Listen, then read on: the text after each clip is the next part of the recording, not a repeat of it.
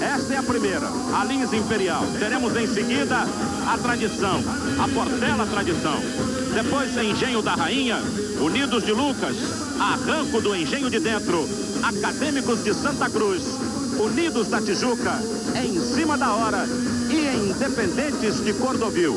Essas escolas estão brigando por duas vagas para no ano que vem desfilarem nos dois dias do grupo 1A, no domingo e na segunda-feira de carnaval. Isso para o ano de 88, porque das 16 escolas do grupo 1A, de acordo com o regulamento, as duas últimas descerão para este grupo 1B.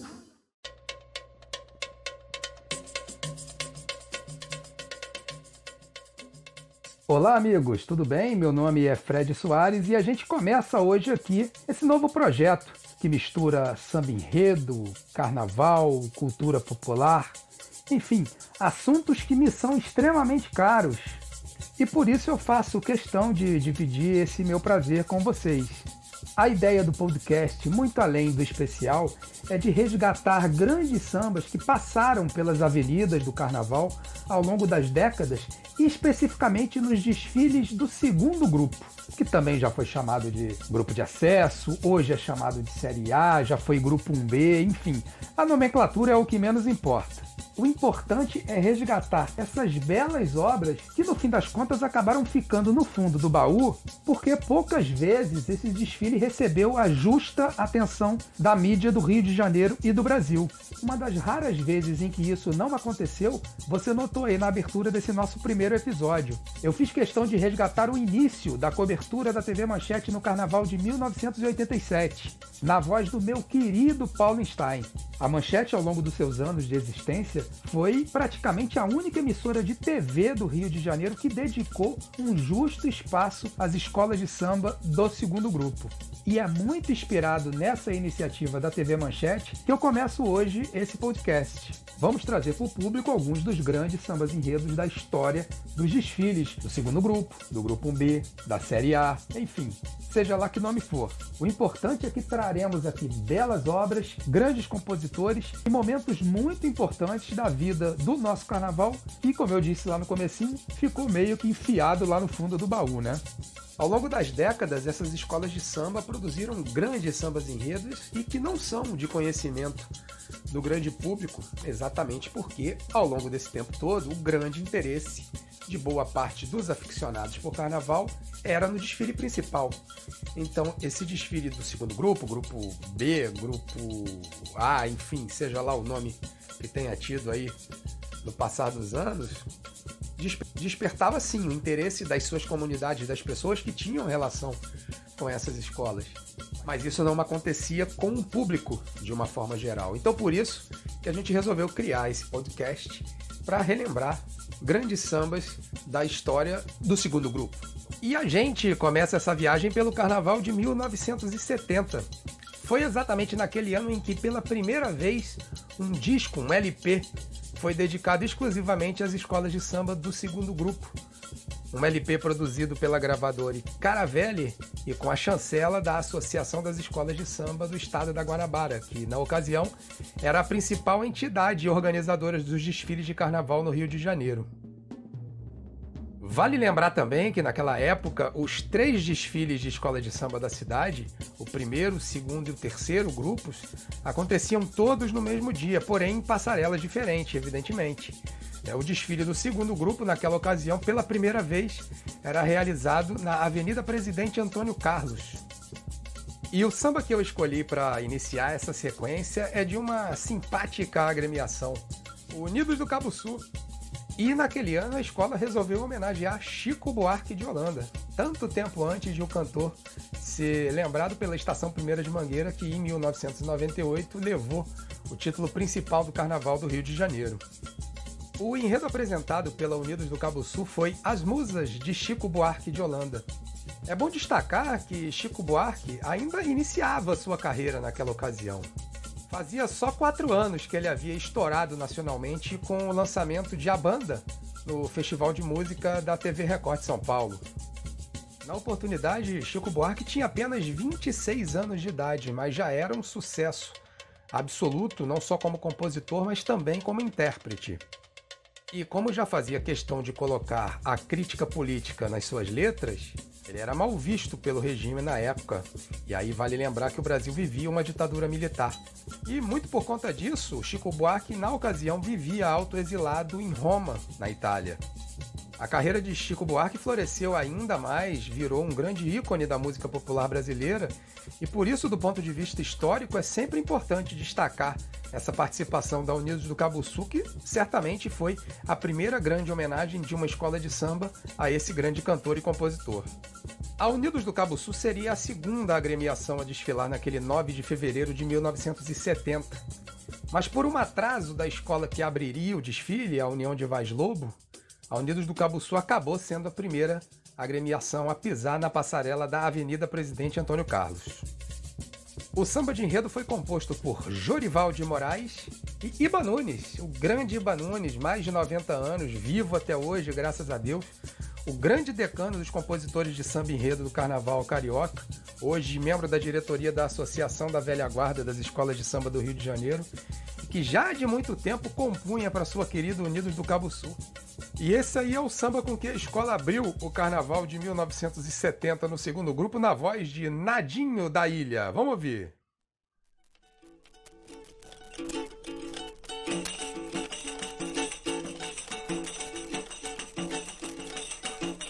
Historiando a vida de um compositor dos nomes idos hoje é o sucessor. Chico Buarque de Holanda, músico, poeta e cantor.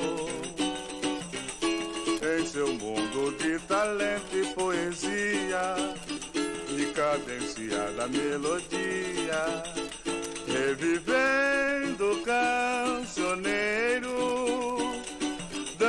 novo raio de luz. A musa que ele conduz e acompanha seu progresso. Cada canção para o povo é um sucesso. A musa que ele conduz e acompanha seu progresso. Cada canção para o povo é um sucesso excelente predicar dos musicais levantou vários festivais. As musas suas inspiradoras fizeram sua alma muitas vezes sofredora. Quem não ouviu falar da moça feia na janela?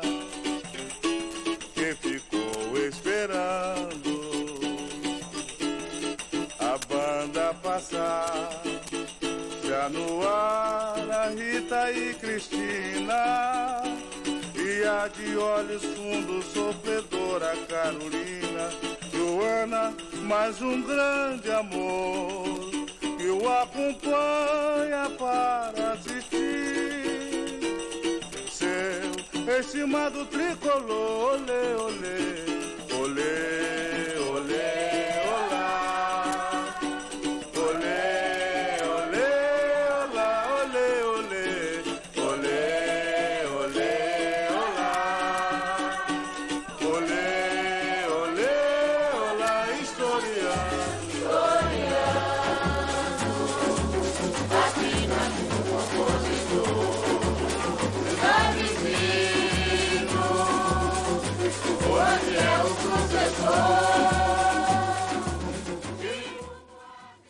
com o seu samba enredo As Musas de Chico Buarque de Holanda, a Unidos do Cabo Sul ficou em 11º lugar com 57 pontos naquele desfile do Grupo 2 de 1970.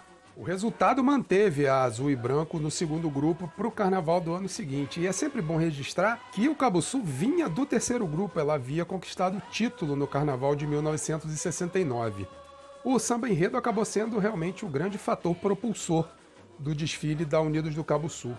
Nas semanas anteriores ao carnaval, o jornal Correio da Manhã chegou a apontar o samba de enredo da escola como o melhor dentre todos os grupos das escolas de samba do Rio de Janeiro, o que era um feito realmente bastante impressionante. Na crônica da cobertura do desfile, publicada por esse jornal no dia 12 de fevereiro de 1970, estava lá escrito, abre aspas, a Unidos do Cabo Sul apresentou talvez o melhor samba das escolas de todos os grupos, com a melodia bem feita, fluindo com graça, lindeza e com uma letra muito bem feita. Fecha aspas. Naquele ano, o Grupo 2 promoveu duas escolas para o Grupo 1 do Carnaval do ano seguinte. O campeão foi o Império da Tijuca, que desenvolveu o enredo Segredos e Encantos da Bahia e somou 83 pontos. A segunda colocação ficou com a Unidos de Padre Miguel, que apresentou homenagem ao poema Primaveras, de Casimiro de Abreu, e anotou 81 pontos.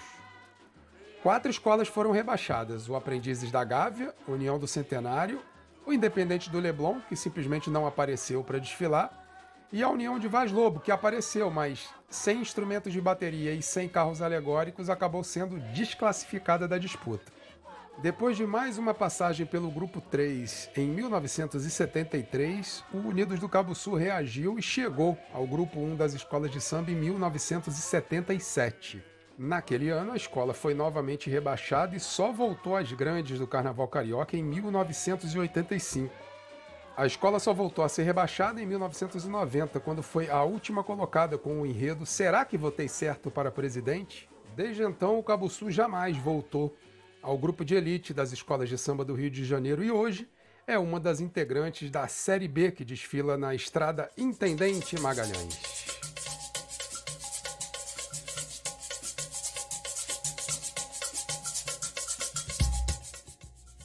O outro samba sobre o qual a gente resolveu falar aqui hoje é de uma outra escola azul e branco, a não menos simpática Em Cima da Hora.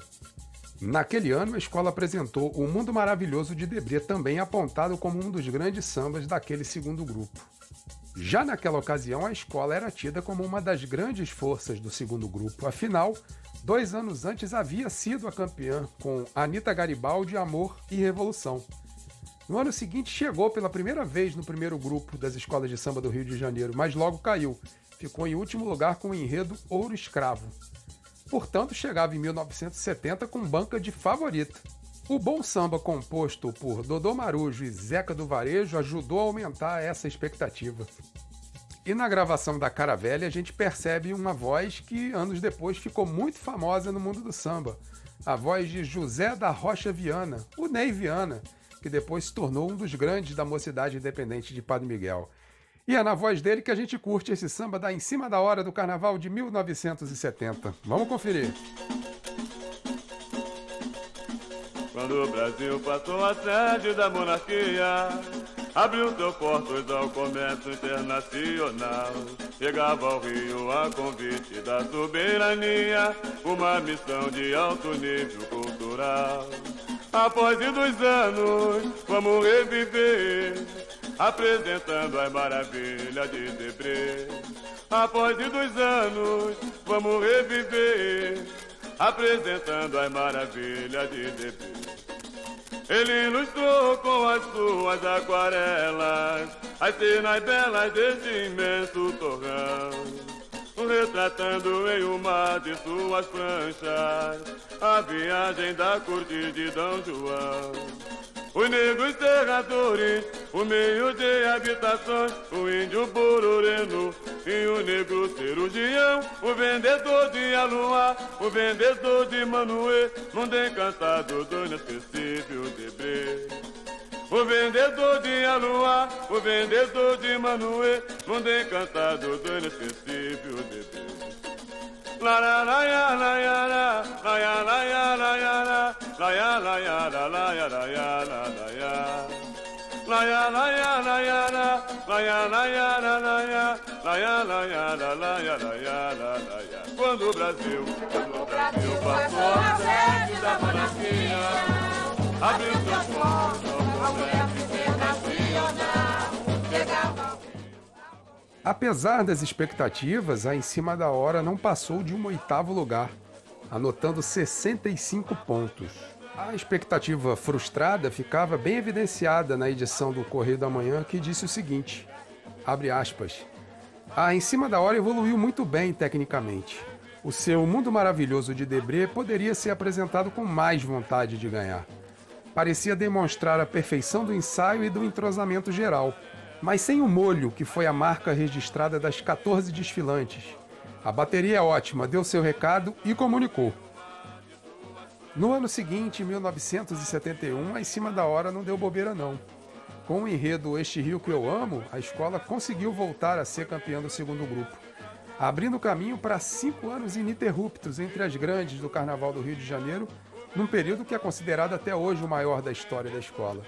Quando também produziu excelentes sambas como O Sabor Poético da Literatura de Cordel, de 1973, a Festa dos Deuses Afro-Brasileiros de 1974 e o clássico Os Sertões de 1976.